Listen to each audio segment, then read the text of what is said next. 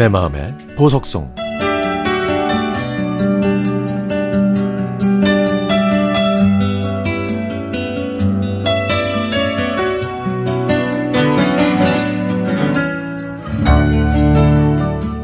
제가 사는 아파트 앞에 생선탕을 아주 잘하는 식당이 하나 있습니다.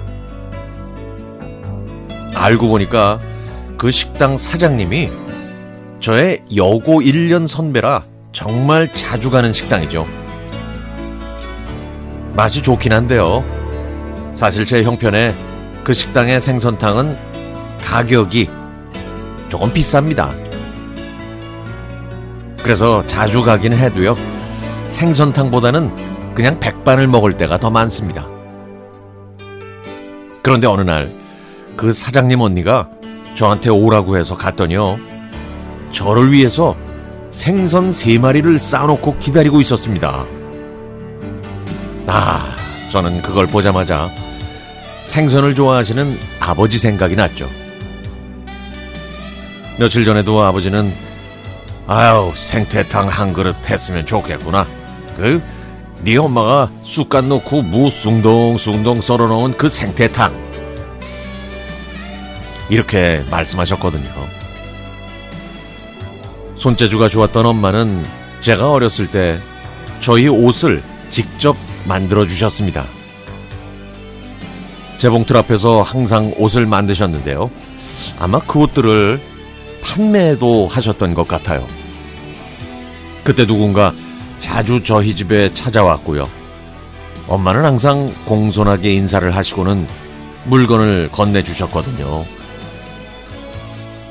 한 번은 엄마가 집에 안 계실 때 제가 방에 들어가서 제 봉투를 돌려보다가 그만 바늘을 부러뜨렸거든요. 그런데 다행히 아버지가 다 고쳐놓으셨죠. 그래도 아버지는 역정을 내지 않으시고 자상하게 이제 엄마 물건에 손대지 마. 알았지? 엄마한테는 이 제 봉틀이 정말 중요한 거거든. 하시면서 저를 타이르셨죠.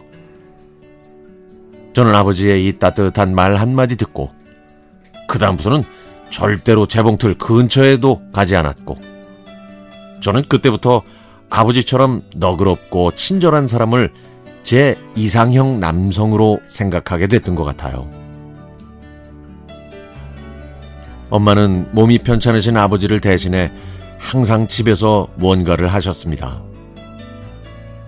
저는 그런 엄마를 위해 뭘 해드릴 수 있을까 궁리하다가 부뚜막에 앉아서 계란 후라이도 했었고요.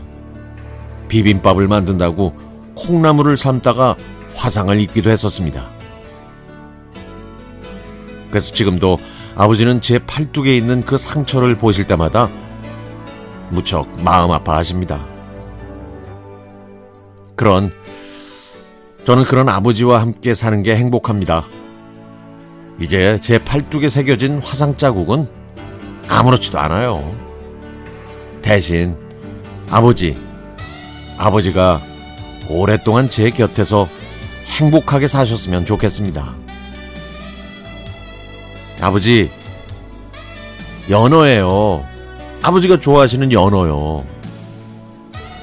엄마가 만든 것보다 맛있진 않겠지만 그래도 제가 정성껏 끓였으니까 따뜻한 연어탕 맛있게 드세요. 그리고 저와 함께 마음 편히 넉넉하게 사셨으면 좋겠습니다.